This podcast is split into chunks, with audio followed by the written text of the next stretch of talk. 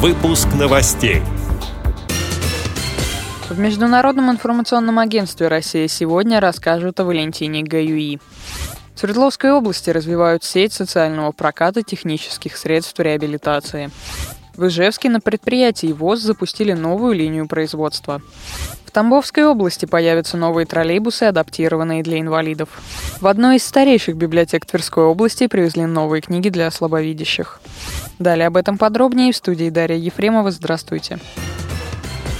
В Международном информационном агентстве «Россия сегодня» расскажут о Валентине Гаюи. В рамках проекта «Спутник чтения» сегодня в 17 часов состоится лекция на тему «Развитие азбуки Брайля в современной России», сообщает сайт Всероссийского общества слепых. Мероприятие приурочено 270-летию со дня рождения основателя первых в мире школ для инвалидов по зрению Валентина Гаюи, которое будет отмечаться 13 ноября. Французский педагог, стоявший у истоков процесса обучения незрячих, предложил собственный вариант шрифта, который послужил стимулом для дальнейшего исследования проблем письма и чтения с помощью рельефно-точечной системы. Встреча состоится по адресу Москва, Зубовский бульвар 4, Международный мультимедийный пресс-центр.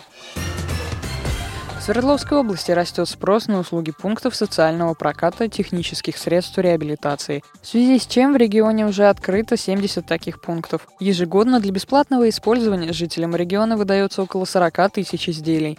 Срок проката не более 6 месяцев. Как сообщает Министерство социальной политики региона, пункты социального проката созданы на базе комплексных центров социального обслуживания населения, а в некоторых муниципальных образованиях на базе центров помощи семье и детям. В Нижнем Тагиле получить коляски и костыли можно в пяти пунктах, в Екатеринбурге – в семи. Из средств реабилитации в регионе востребованы кресла, коляски, костыли и трости.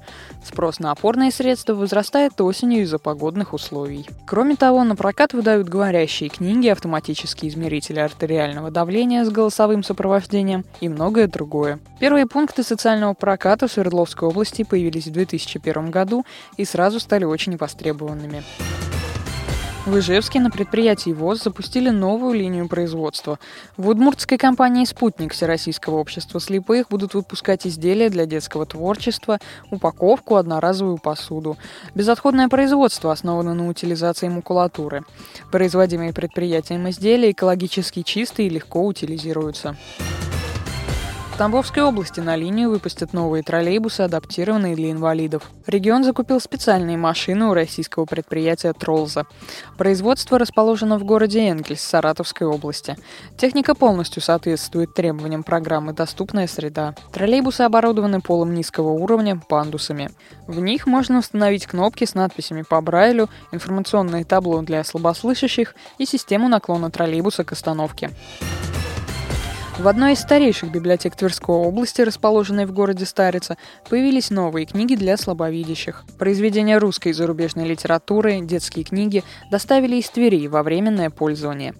Читатели могут ознакомиться с изданиями, изготовленными рельефно-точечным шрифтом по системе Брайля, рельефно-графическими томами, говорящими книгами, крупношрифтовыми изданиями для слабовидящих. Говорится на сайте Тверь Life.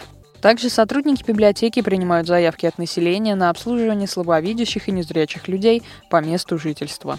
С этими и другими новостями вы можете познакомиться на сайте Радио ВОЗ. Мы будем рады рассказать о событиях в вашем регионе. Пишите нам по адресу новости собака ру. А я желаю вам всего доброго и до встречи.